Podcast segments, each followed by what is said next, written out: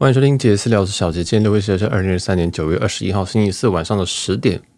那今天是我们小杰大灾问的环节哦。这个系列大家可以诶透过我们传送门里面各种提问题的方式，你可以匿名，你可以直接敲我 IG 哦，甚至五星留言啊，都可以直接来问我问题啊。那这个系列之所以叫大灾问哦，或者叫 AK 聊 AK，其实就 QA，了哦大家可以随便乱问问题，不一定要跟旅游相关，但当然。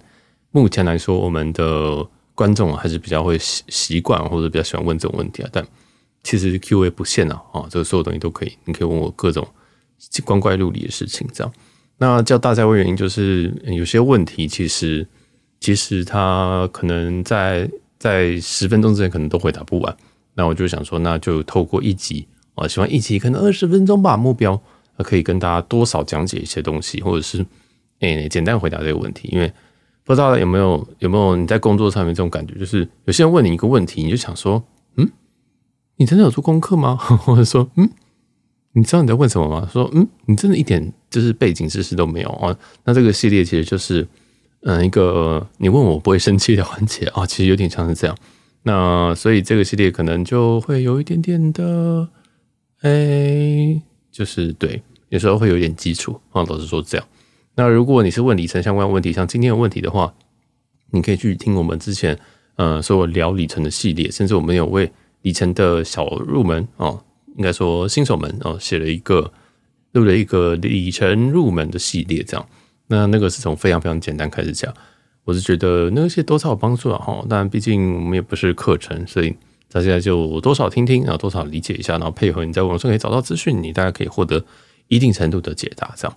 那今天我们的病人啊，我们今天的这个客呃病人的主诉啊，我先叙述一下他的背景，他是这个诶、某一个航空公司的某一个航空不行，我等下就会讲出来了。好，他是日航的地勤啊，那就可能已经有人知道是谁了。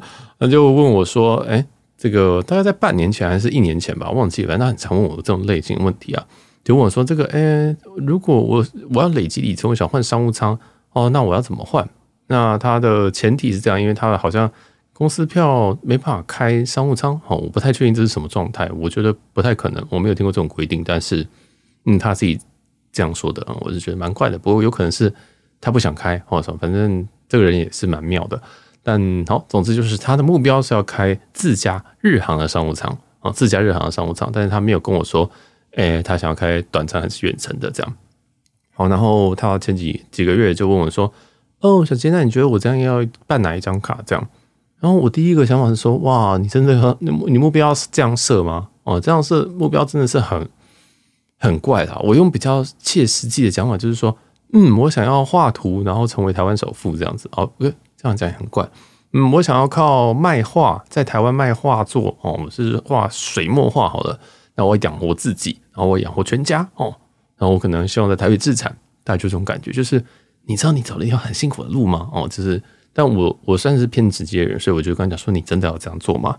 但是你知道，有热情的人哦，深爱公司的人，可能就嗯，就最后他还是，我还是看到他动态，就有办了这个日航联名卡。那我就只是，唉，我就叹一口气，我想说，唉，你知道吗？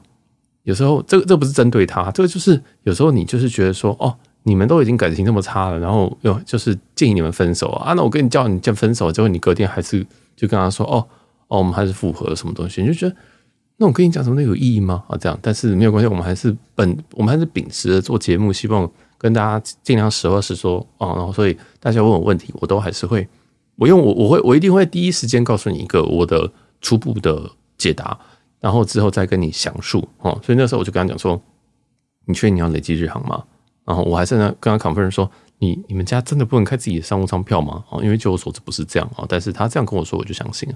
对，嗯嗯，我不知道他对，好像这很妙。这过程过程我就略过哈。那他既然目标是日航，我就想说，哇，日航商务舱，我不知道有没有听众是很熟日航的。那我自己是觉得，第一个日航的商务舱，嗯、呃、嗯、呃，我觉得很不适合这样一个目标，因为他没有一张表是换日航商务舱是稍微好的。啊，几乎是没有。那一定有人讲说，哎、欸，这个这个，嗯，国泰航空，哎、欸，亚洲万里通，哎、欸，这个换商务舱应该是不错。对，但是今天他那个是半年前，就半年前我刚才讲说，那你就亚万好了哦，就亚万看起来是进可攻退可守这样子，但是他当然他最后还是办日航联名卡，这是题外话。好，那反正我就说，那就亚万可能是比较适合。那如果你要飞台美线的话，阿拉斯加航空那时候是这样刚刚讲，阿拉斯加航空也是一个可以选择，但大家都知道阿拉斯加航空可能在台湾是相对难累积哈，那所以就是变成说剩下亚万或者是英航。那英航其实，在台湾也是相对难累积。那我那时候就跟他讲说，我我忘记怎么讲，反正基本上有人问我说办什么卡，我现在已经已经就是已经有一个 auto reply，你知道吗？就是有一个自动回复，就说汇丰旅人卡，汇丰旅人卡，汇丰旅人卡。我真的对每一个人我都说同样的话，然后每个人都问我说，那我要办哪一张？年费的哪一张？我就说最贵的那张，这样这个是真的哦，这是真的，我真的是这样觉得。嗯，虽然有人说那一定一定有更好的卡，有，但是如果你会问这种基础问题，我就建议这种。比较有弹性的卡这样子，因为汇丰旅人卡可以换，印象中是十六还是十七个航空公司吧，这个应该很够用，还十八哦，反正总之就是一个非常呃令人开心的数字这样。所以像日航来说，其实汇丰旅人也可以转进去啊，所以我就想不透为什么要去办所谓日航联名卡哦，那日航联名卡办下来就算了，那这你你可以不要刷吧，但是我不确定他最后是怎么累积，但那毕竟就是人家的钱，人家是人家的心意啊，可能就就随便他哦。那我就刚刚讲说，那就这个旅人卡，或者是说你就累积一点国泰航空这样啊。反正现在时过境迁，现在是九月二十二号，那在十月一号国泰航空即将改表，改表的范围其实也是有一点多啊，也是有点多。伙伴我记得是没有改啊，伙伴我记得是没有改，但是也不代表你可以画到位置啊。所以我这边其实这一集想讲的事情是说，其实我们在当初在办理整卡的时候，我们设定目标这件事情是非常非常重要的。如果啊，如果你对所有的航空公司你都没有什么概念的话啊，这个人非常多，这种人占九成啊，这种人占九成，你就是累积这种哎银行的飞行积分哦，银行飞行积分像旅人卡就是那个汇丰银行的那个，或者是新新展银行也有他们家的飞行卡，其实每一家都有这种红点数什么，这样子你的弹性够高，那你要逃跑的时候，对不对？像最近这个星宇航空这样突然改。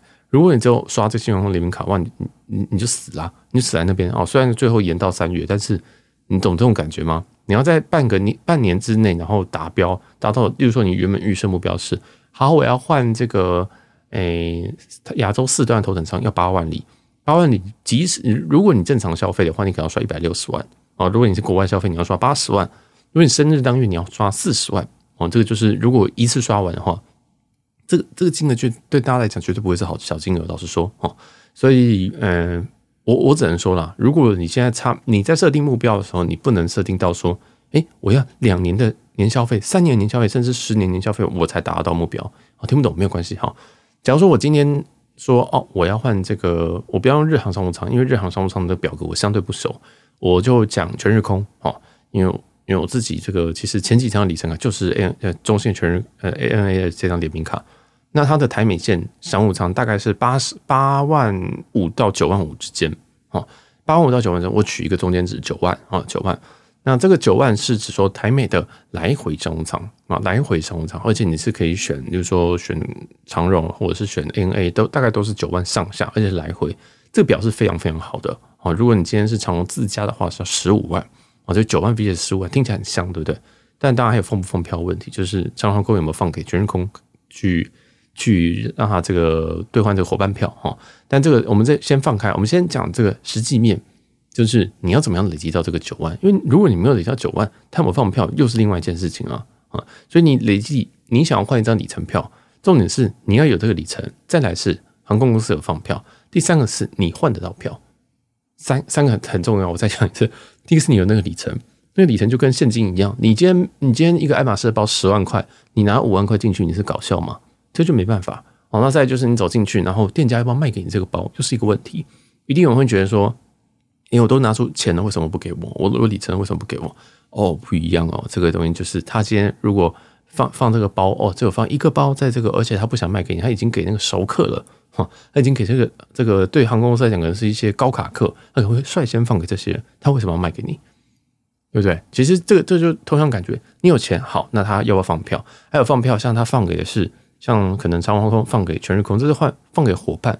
像长荣航空的目前最近几个月的特性都是它只放给自家，所以你用全日空，你去目标是兑换长荣航空，我就会建议你三思哦，因为是非常不好换哦非常不好换。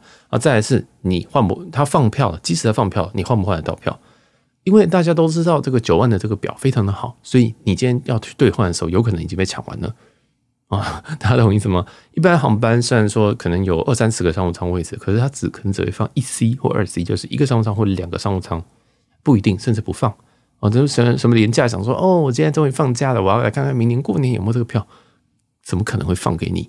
他如果能够卖现金票，他干嘛要放里程票？里程票对他来讲绝对是亏哦，对于航空公司绝对是亏。所以大家懂我意思吗？三个里程你要先够哦，你得交里程之后，航空公司还要放票，航空公司放票的时候你还要你还要换得到，因为大家都在抢，有里程的人非常多，有钱人非常的多啊，所以这件事情就是三个非常非常重要的一个里呃一个状态。那我们就只是讨论第一个门槛，叫做。你有没有到这个里程？你有没有这个足够的里程去换？那我们再拿回来刚刚的 ANA 的例子，ANA 的联名卡，它的国内是二十元一里，国外是十元一里。哦，那没有特殊加成。当然，有些活动或者是这个首刷阿里，这种我们都先暂时不计算。我们首刷阿里可能五千五千里之类的哈，你可以少刷个五万块之类的。好，我们就先直接用这个二十十去计算。所以说，来数学题来了，请问如果你要刷到九万里的话，你要在海外消费多少呢？啊，十元一里，你要九万里，所以是九十万。呵呵呵呵，好，而且九十万是几张票？是一张票。所以如果你今天是一个很呃很爱家的人，好的，你说哦，我们希望全家搭商务舱，跟那个谁谁谁一样哈。我说小杰哇，你跟这个父带父母去这个美国的时候都搭两张商务舱。他你们不知道的事情是有一张是现金票，有一张我根本买不到哈。但是我帮他们换，现我自己做经济舱。然后他们坐两张商务舱，坐日航商务舱去美国，我自己坐经济舱，是非常荒荒谬。为什么原因？就是因为那那那一趟只放了两 C，只放了两个商务舱，连我都办不到，连我已经这么算精的人我都办不到。好，我们先这又讲到远了。好，你要先刷九十万的海外消费。那如果你很不幸，就是小杰，我怎么去国外刷九十万消费？那你要在国内刷一百八十万，谢谢。那请问你一百八十万，然后。你只能换到一张台美商务舱来回，你觉得这个合理吗？你说好，那我永远都刷不到，不对，就是你设定目标问题。老样子，如果你想要，就是我刚刚讲，如果你想要靠画画在台北说生活，你不觉得这很奇怪吗？你不觉得你应该选择别的选项吗？例如说，可能当工程师，当成个医师或什么东西的，你要去选择一个你可及的，或者是说，可能是你踮个脚尖可以够到的东西，不能就是说，哦，我今天我要这个呃，可能超能力，就是跳到十楼我才能碰到这种。这种遥不可及的目标，这种是不行的。所以我常常都会问一句话，但是这句话对于陌生人会很不礼貌，就是你年消费多少？啊，你年消费，这是评估非常非常重要一个依据。就我，你今天年消费一万块，跟年消费一千万，对我来讲都没有差，因为我看过更可怕的人哦。所以这种年消费你多少，我我根本没有兴趣，我根本没有兴趣。所以我我没有，我我通常对于熟人我会直接问，但是我发现这不太对，因为有些人真的会害羞，你知道吗？就说，嗯，大概。十万吧，我想说，我看你的消费三个月都超过十万，你跟我说，你跟我说这个，除非你是有 Sugar Daddy 或什么的，好，但是这个我不是说现在这个，我不是说我今天这个主诉的这位这位病患啊，我不是他，我说我常常在问这个问题的时候，大家都不知道这个数字啊，所以我觉得大家有意识的去理解这个数字。那很多你在看这个账单，或者是甚至中信，他他们都有什么年度的呃刷卡总总消费，绝对比你想象的多个两倍以上啊，这是一定的，但是。我觉得大家可以稍微估一下。那我们先这样子看啊。如果你今天目标是在呃一年内，你希望一年内你可以去一次这种长城的旅行，像我们说台美商务舱，好，那九万你的台美商务舱，OK，那你等于一年你要刷这个九十万，或者是海呃国内的这种一百八十万，你觉得有可能吗？啊，这就觉得有可能吗？那有人说一年哦，一年好像有点太多。如果三年去一次，好，那三年又卡到一个东西，就是所谓的效期。里程是有效期的，你今天转进去之后，它三年内会消失。好，所以这个东西就是更多的细节。那么如果你今天要三年哦，你才能刷到，你说哦，我一年刷个一年刷个海外刷个三十万，应该有机会哦。哦，然后我这样三年就九十万，这样我就可以换一张票了。好，那当你最后一天，你你在这个三年就快到期时间，你这样子哦，刷到了。哦，刷到里程了，然后进去之后，你会发现你马上换票，因为你在隔一个月，你就有一些里程要过期了。哦，所以大家懂我意思吗？所以我通常都会建议说，不要估到三年，可能你两年，哦，可能两年，因为大部分为什么说三年，是因为大部分里程效期是三年啊，哦，绝大部分是这样。那有人一定会跟我说，那有些里程根本不会过期啊，像是什么什么什么航空，哎，对，但是这些航空公司，嗯、我是觉得啦，哈、都非常非常容易贬值啊，觉得是非常非常容易贬值。但是，呃，如果我我都还是建议要以年为单位去做规划啊，这是我个人的建议啊，这个没有没有没有什么攻略在教你这样子，因为我是觉得，如当你把这个周期拉越长啊，例如说小杰，我真的很想当头等舱哦，那这个全日空头等舱表，我们现在都讲全日空，可能是十三万还是十二万左右，好，我就用十二万来讲。十二万的应该没有这么少，印象中好像十五万，对不起。好，我们讲十五万，但是这个数字我不确定，所以我先先就是放个问号在这边。假如说它是十五万台美的，呃，商务加头等，因为台北台北加台北直接飞到北美，它没有直飞的头等舱，所以你应该是要到东京去转啊。那台北东京这段是商务舱，然后东京日本这一段应该会是头等舱，这是是有这样的产品的。好，那假如说你是这样，那应该是在十三到十五万之间。好，这个数字我们先放下，我们都用十五万去讲。好，那十五万，十五万，请问你要刷多？你要刷多少钱？你一年要集到的话，你海外你要刷一百五十万。吼吼吼吼！那如果在国内你要刷三百万啊？那嗯，如果我告诉你，如果你的这个刷卡额有这么高的话，哦，那我觉得你非常非常适合玩里程，你非常非常适合玩里程，因为。这你可以滚出很多很多的里程，但如果你刷卡，你说哇，我一年只刷个三十万，哇，你真的他妈要刷个五六七八年哦！而而且，如果你运气不好，你要刷十年，因为一年三十万，你全部都国内消费的话，你就是要刷个十年，所以这个是基本上是遥不可及的事情啊，这个基本上是遥不可及的事情。那那诶，我讲什么？哦，反正就是，反正就是，当我们在拟定目标的时候，这件事情是非常非非常非常非常非常非常重要的，所以。要么就是你提高你自己刷卡金额，哦，我知道这听起来很奇怪，或者是集中火力。什么叫集中火力？这样这个应该我讲了好几次，就是我自己全家人全部都是刷我的卡，哦，全部人都是刷我卡，就是没有没有任何一个人例外哦，大家就全家都刷我卡，所以我的累积就很快。虽然说我们家人的消费并不是到非常非常高，但我还有其他方式去累积这些里程，那这些东西就是大家去稍微思考一下，例如说。可能有些什么水电费、电信费这种东西，其实都可以转换成里程。当然要有用一些方式啊，用一些全部都是合法方式，但是呃，就是有一些算是嗯，他们没有捞到的一些小漏洞这样子啊。那这种东西就是我们都会低调去做处理。所以我觉得这种东西就是大家去研究，然后去把你的火力都集中在同一张卡片上面。比方说，你今天好，我今天决定要充什么什么航空的里程，结果我今天还用什么赖点卡什么，不要全部都要集中哦，不要全部要集中你。你你讲，如果你的目标既然是这个头等舱，每一年要超过一百五十万的海外消费，你哪有时间在那边用什么集合卡？集合卡竟然五趴你都不能用啊，因为你消费根本就不够啊，所以这个是非常非常呃非常非常的直接的事情。好，那我们讲回一年一年的这个消费，像我们举一些比较平平凡的人好了，虽然我这样讲这个消费，大家应该还是觉得很高，但是我用四十万来做个做个做个水这个水位的控管。有人觉得说年刷四十万很高，但其实年刷四十万，我们先用年刷四十万。假如你可以到四十万的话，是什么状态？如果一样，大部分的这种里程联名卡大大约国内都是二十，然后国外大概都是十，所以我们都用二十十去做计算。哦，那一定有人问我说啊，那我不会全部都刷国内，也不会全部都刷国外，没关系，我们简单的算法，我们就是你一半国内，一半国外，一半国内，一半国外，那这样平均下来就是一比一嘛，所以大大概就会是十五元一里。啊，十五元一里。那请问一下，问题来了，你年刷四十万，然后你十五元一里，这样子你一年可以累积到多少里程呢？四十万除以十五是多少呢？答案是两万六千六百六十六。好，帮大家省点时间，两万六千里，两万六千里。你说我一年刷了四十万，我只能赚到两万六千里？妈呀，这是什么？这个可以换什么？一定有人就问我说可以换什么？好，我大概告诉你，两万六千里可以换台日的。经济舱，啊，对，就这样，没了，啊，没了。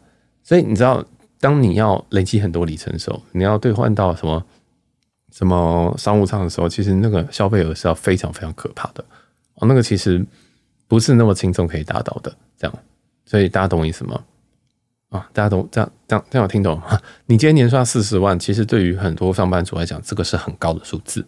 但是，即使你今年刷四十万，你只能换一个台日的经济舱，嗯，大概，所以你大概可以用这个做个水水位的的准备。如果大家都会觉得说没有超过四十万，呃，这是普网络上讲的啦哈。那我自己是觉得看你自己想法，只要他觉得说年刷没有超过四十万，你是不要考虑的。我们就直接去玩什么赖点卡什么的，那个我可以直接抵掉。那我自己其实其实是觉得这个数字，甚至甚，我觉得可能到个六十万、七十万，年刷六十、七十，我都觉得你不一定要玩里程卡。我老实说，因为里程，你要你要你要买里程的，你要玩里程卡的目的是什么？我们就问这个问题：你要玩里程卡目的是什么？是想搭商务舱？但搭商务舱有很多方法，里程只是一个很一个方式而已。哦，这是一个方式而已。那应该是说，刷里程卡只是一个方式而已。我一直都在跟大家讲说，其实里程来源有非常多，大家去听我们里程入门的第一集吧。为什么我会放到第一集？因为我觉得这是最重要的东西。哦，我我喜欢我喜欢开宗明义讲答案，我不喜欢就是跟你讲一大堆之后，然后再跟你讲说，哦，其实呢，答案是什么？不会，我我通常都是，其实你真的想听我节目，我常常前五分钟你听完，后面不一定要听。哦，后面有可能我讲废话，但是我前面五分钟一定会告诉你一个结果、一个答案、一个懒人包。我喜欢把东西放在前面，我不想浪费大家时间哈。但是如果你愿意听到后面的解释，那更好，就是你有时间再听。好，那所以说，就是就是如果哈，如果你今天只是想搭商务舱，你其实可以跟人家去购买里程。以日航来讲，你你想搭日航的商务舱，其实你跟别人去买国泰航空里程，你跟别人去买阿拉斯加航空里程，那个价格都是不高的哦，那个价格都是不高。虽然最近阿拉斯加航空里程稍微高一点点，但是我们用另外一个。我们用长荣航空来讲，好不好？长荣航空，我们跳回长荣航空哦。长荣航空自家的联名卡是国内二十，国外十元一里。那它一样，我们用台美商务舱来看，台美商务舱是十五万里，台美商务舱来回是他们自家十五万里。也就是，如果你今天刷长荣联名卡，你会要刷海外，你要刷一百五十万哦，你才能兑换到台美的长荣欢喜会馆舱啊。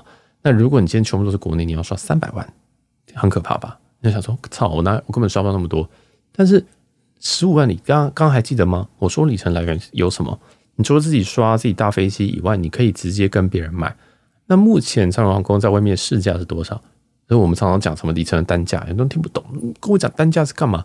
单价非常非常的重要。那个就跟今日美金对台币是多少，可能一比三十二这样子一样的重要哦。那这个长荣航空现在大概是零点五。有时候会到零点五二，好，大概就是这个区间。但我们用零点五算最便最最最简单。好，那十五万里乘以零点五，等于说，如果我今天要出去买里程，我要买十五万里，跟别人买一次买十五万里的话，那就是要七万五千块台币哦，七万五千块台币，然后再加税金，因为你今天买了这张票之后，你去开票成功之后，它的税金是外加的哦，这个里程票税金是外加，我们前几期一定有讲，好，大家可以去听。好，那外加之后大概会在八万左右，或是八万多。我们就用八万来计，那你觉得这个八万好值不值得呢？你觉得八万搭商务舱值不值得？有人觉得说好像我还是要花八万，但是不对啊，因为你是一个你连你是一百五十万刷不到，三百万刷不到人，你今天只是花了八万，而且你还没有机龄里程的问题。什么叫机龄里程的问题呢？就是只要有人很多人就是账上他是什么七万三千五百三十二里。好，首先你要先想，好，七万，我现在要出，我现在要出清了哦，我现在想多少七万，我不想再累积，我觉得好烦哦，连里程卡真的是很很累人这样子，要出清，那他要换什么？对，他可能只能换一个七万七万三千，他没还没办法换七万五的那种台美商务舱单程，还没办法换，他只能退而求其次，可能要换豪金，台美豪金舱，那台美豪金舱我忘记是数字多少，那或者是说亚洲的来回商务舱，可能台北日本日本台北这种这种商务舱，那是多少？是五万。好，这五万，所以它会剩下机龄里程剩多少？七万三千巴拉巴拉巴拉，减掉五万，它还剩下两万三。那你就会问我说：“天哪，我怎么还剩下一些零头？好痛苦哦！我还要再把这个人清掉。”哦，大大家懂这个意思吗？它不像 Line Pay Line Line Pay 那个点数可以，就是哦，下次就抵掉，下次就抵掉，它就是永远都会剩一点东西在那边，你不觉得很烦吗？就很像不知道有没有办那个某某某某那某某购物台那个联名卡富邦那张。你每一次刷完之后，它虽然四趴还五趴回归，但是你下一次就会剩一一堆东西在那边。我就我就觉得那个很烦，但是没有办法，像里程是一个更大的一个数字。你今天剩个两万里，它不一定能够换什么伟大的东西，因为里程是越多它越值钱。哦，就是它它如果一整笔是十五万，跟它的三万的单价是完全不一样的。你都觉得零点五是单价，但是零点五这边主要讲的都是可能五万、七万五、八万、十五万这这个比较大的数字。如果你今天只剩下什么？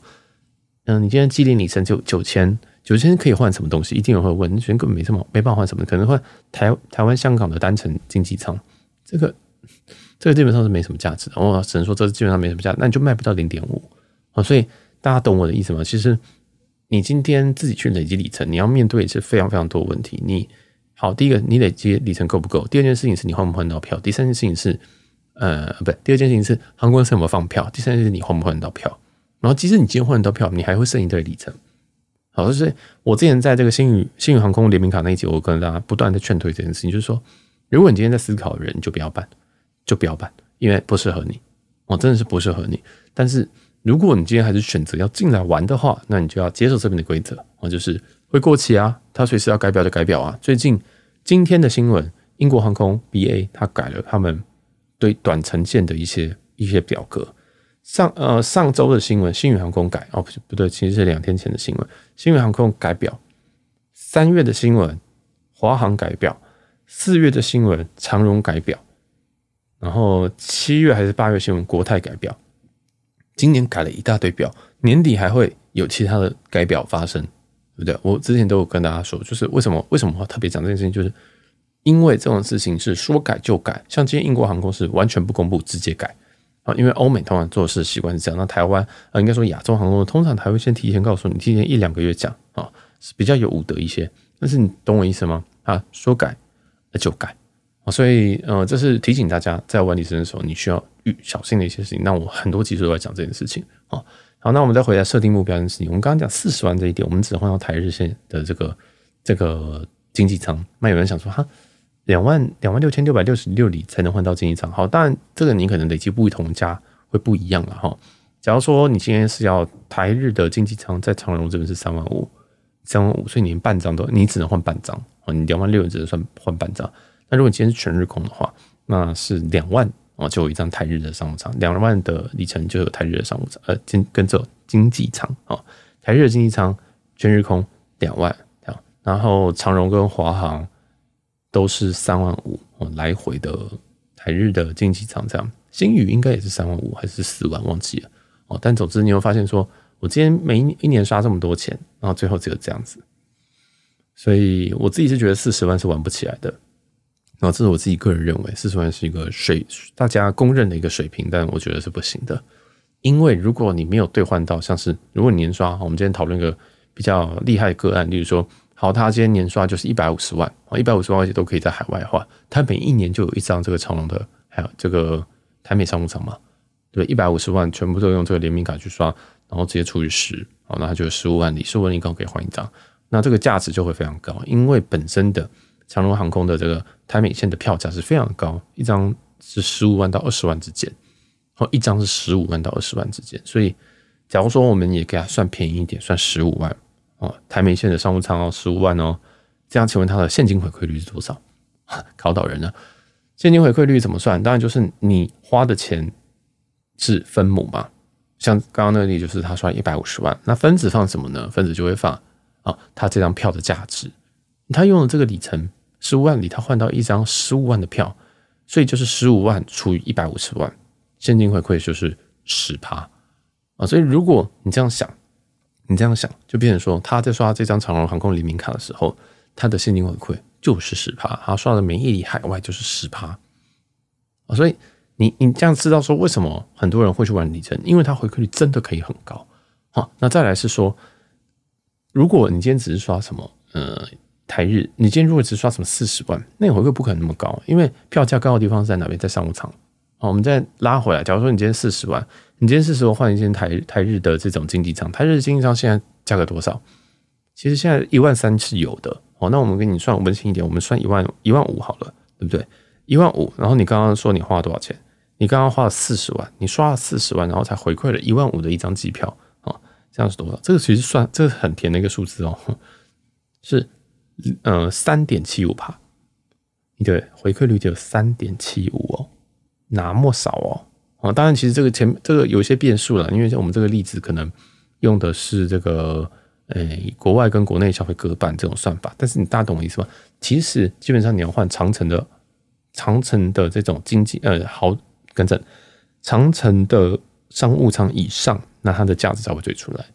所以今天你在拟定目标的时候，如果你今天跟我拟定的是说我目标是换台日线的经济舱，我会跟你讲说，不要做这件事情，亲爱的。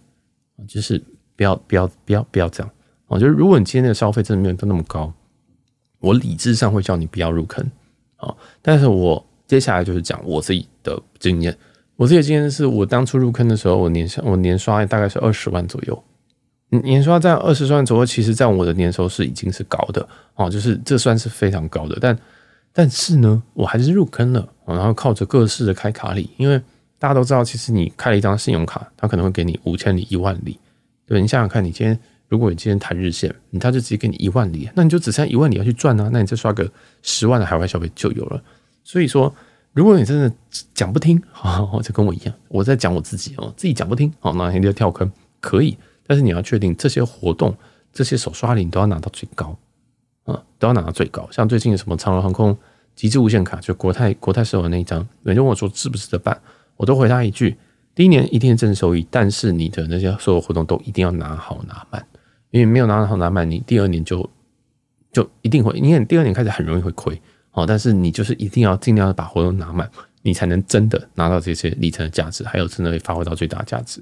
那如果你的例如说手刷里爱刷不刷，或者是说你拿到手刷里刚好是比较低的那个时间，哦，那你可能就会稍微亏一点。但是你如嗯，但因为我们毕竟是消费者嘛，我们可以去看很多家的卡，长荣航空联名卡有两家，对不对？这个美国运通跟国泰石化，今年可以累积国嗯国泰航空的这个里程计划可能有十种，他们光台湾联名卡就有两张，就是你可以透过很多很多地方可以获取这些里程，哦，所以。呃，也不用那么那么觉得说哦，没有四十万，没有年刷四十万应该是不行，也是可以，但是你要更用，你要更费心去累积这些东西，然后去就是一点一点的把它生出来，积少成多这样子啊。然后在定目标的时候，你大可以就这样就决定不要。那如果你还是决定进入场，还是决定进这个很大坑的话，要记得我跟你讲这些事情哦，因为最常看到就是他空有一些里程，但是他最后换不到票。那么这种事情就是非常非常常见，但没有关系，就大部分我都可以，就是多少可以帮忙解决。但希望这个回答到这个大部分人的问题啊。好，那我们要再绕回来，这个 这个我们这位亲爱日航地勤，我真的觉得如果有公司有可以开商务舱，就自己好好搭公司的商务舱嘛。这个我不太懂为什么要自己买商务舱哦，这个我完全没有听懂啊。但但呃，有可能你希望是 confirm 的票，你希望不要就是起开票，你就是要去 stand by，这样可能有点麻烦。但如果是这样的话，其实你还是可以跟别人买里程啊。那里程的话，这种弹性就非常非常大。还有，如果我我再给一个建议，但这建议有点恶毒，就是如果你要跳里程的坑，我建议你一定要自己理解这些东西，因为我认识真的跳入里程坑的人有八成自己是不理解的。他觉得说好酷哦，我也要玩里程，谁谁谁在玩里程，这好像很酷，很好像回馈率很高。哦，小杰这样算十趴。但你真的要理解我所讲的。如果你在我讲的这些东西里面，你有什么东西不懂的，你要试图去理解它。你要试图去理解它。你要知道换票的要怎么换。例如说最简单，你要怎么换票？你会吗？啊，那你现在一定不会，但是你要去理解，你要慢慢的搞懂。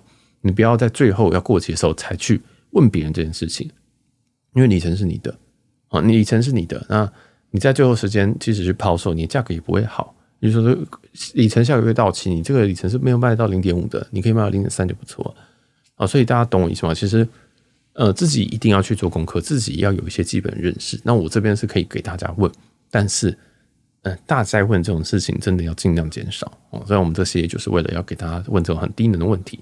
但是如果因为这个事其实是很大一笔钱啊，这其实都是很大一笔钱。今天十五万里，其实背后代表你的成本其实。少说也有七，少说也有七万嘛。它就价值七万七万新台币，你怎么会觉得它是很少钱的？所以一定要自己去理解，例如说怎么样兑换，或者说现在哎，现在这个兑换什么什么表大概是长什么样子，大概知道一下哦，这样子会比较好啊。如果你有进一步的问题，当然这可以再欢迎再问我。但是如果你是大在问问我说，呃，那我应该要用哪一张信用卡？我觉得这是最危险的，表示你什么概念都没有。啊，就是什么概念？什么就是基本上你的年消费多少，你目标的你的兑换目标是什么？好，这个都要先拟定出来。那这个目标合不合理，可以再讨论。我像日航商务舱，我就个人觉得稍微不合理啊，因为这个所有背景知识加起来，就发现说，其实不太有人会去累积日航的，或者是以日航商务舱为一个目标。那如果日航头等哦，那有别的答案了。哦，日航头等我跟你说，那你就不要用累积的，你去买阿拉斯加航空里程就好啦啊！所以懂懂意思吗？有些人是为了要累累积里程而去办这些卡，他并不是真的要这些商品，你懂？嗯，听听听得懂吗？就是办星宇联名卡，我身边就有一个活生生的例子。我以前叫他办旅人卡，他不要办，然后这几年他一直看着我出国哦，就大家应该猜得到是谁了。然后他在星宇联名卡出来的时候，他办了星宇联名卡，他妈也办了星宇联名卡，最后呢？现在改表了，他完全不知道这是什么，他他完全没有问我说，哎，改表怎么办？好，但是我想他的里程就放在那边，也也不会怎么样。他可能哪一天就问我说，哎，过过节怎么办？就看一下里程，哎，三千里啊，三千里可以干嘛？不能干嘛？好，就放弃。所以，所以大家大家知道我的意思吗？就是，呃，他很酷啊，对啊，他很酷啊，但是他很他可以赚吗？他可以很赚。我可以，我已经算给你，我已经这一场这一集我算给你两两个回馈率了啊。然后，我大概可以算更多，但是基本上我觉得你自己要对这个有点概念啊，怎么样是最赚的？怎么样是呃，可能不说不定不太适合参考这个产品这样。那大家自己知道这个前因后果，好，然后最基本的东西你要你要知道这样子哦。那如果你真的不知道，其实我们很多基础应该对你都蛮有帮助，尤其里程入门都讲的还蛮简单的，简单到我就想说，真的有人要听吗？哦，真的有听吗？大家觉得？我都头洗下去了，那我就继续把它做完，这样子哦。那是希望大家诶、有问题再问啊哈。因为其实也有，其实我们的我们的听众的怎么讲，课程有点差距啊。有些人是问说，哎、我要不要办那个美国运通那张大白啊？我就是长荣大白这样，就是年费很贵那张金属卡啊。有些人是问说，问我说，哎、那我这样子，我我这样要不要办里程啊？其实真的差距是有点大的，但。我是都愿意解答了哈，就是用用用一个一集节目的方式这样跟大家聊一聊，这样，因为如果这种私下，然后去跟你那个 IG 啊什么的回答，太久了哦，太久了，而且这些问题我不断的在被问，我大概每一我每一周都会遇到有人问我说有没有推荐什么卡，有人推荐什么卡，然后你小杰现在都在累积什么航空这样子，其实是错的问法啊，这是其实是错的问法，因为我累积航空公司可能有点多哦，那。呃，我的来源也跟你不一样啊，因为我的来源可能包含了美国的信用卡这样等等的，所以那这个就有一些差异哦。所以如果你今天有你之前的这个这个状况，你也可以让我知道。如果例如说哦，你说不定根本就有日本的在留卡，哇，那我就会完全这一集完全对你都没有用了，你知道吗？就是如果你今天有一些，例如说你有绿卡，你有加拿大枫叶卡，你今天有欧洲居留证，你今天有日本在留卡。你真的是日本人，都不一样，都不一样。哦，所以呃，我们大部分都还是以这个 base 在台湾，而且你没有其他国籍，其他没有没有其他国家的信用卡这样。所以我没有日本，哦，虽然我没有美国国籍，但是这个是可以办的。这个大家都嗯、有一些方式，那大家可以自己去做摸索这样。那我也目前也不打算去讲美卡的部分，因为那个是一个大坑哦，那是个大坑。但嗯、我希望就是有需要人在私下问哦，那。因为这个涉及到蛮多事情的，毕竟有些人收了十三万去为做这件事情。好好，那我们这里就先到这边。那我是小杰，这个是我们小杰大家问的环节。如果你有更多的问题的，你可以私讯我，那我会用一节时间来回答你。这个预计是二十分钟，但是这集录了四十分钟。哦，那或者是你你觉得哦太迟了，你可以用匿名的方式。那匿名的方式有一个，你可以在传送门找到这个链接哈。我会先在我的 IG 先回一次。我会看到问题，我就先在我自己私人的 IG NL 四一五二这个先连先回答，回答完之后，我觉得这个问题 OK 好，因为想说，其实我看到问题，我都有有一个毛病，就是我想要赶快给你解答，或者说我想赶快给你我的意见。然后有时候我放在我自己 IG 上面的时候，其实真的高手也很多，所以有些人就会说，哎，其实你可以试试看这样子哦。那我就会整理一下，然后再录成一集。好，所以其实，诶，如果你真的很急要获得一些答案的话，你要么就直接私讯我。那如果你是透过匿名的话，那你可能要看我自己 IG，因为我会直接回答这样。那如果你要听完整一点的，那你就要等你的集数出来。那有时候可能要等一个月以上，哈，因为这个有时候排程排程会卡到这样子，哦，所以大家就这样啦。真的欢迎大家提问啊，嗯，我们就是做公益节目，所以如果你喜欢，可以分享给你觉得这集你觉得可能会有用的对象哈，或者是就帮我们在各大平台帮我们留个五星啊，哦，那尤其 Apple Podcast 可以帮我们在下面多按多按几次五星这样。好，那我们这一集就先到这边。我是小杰，那我们下集见，拜拜。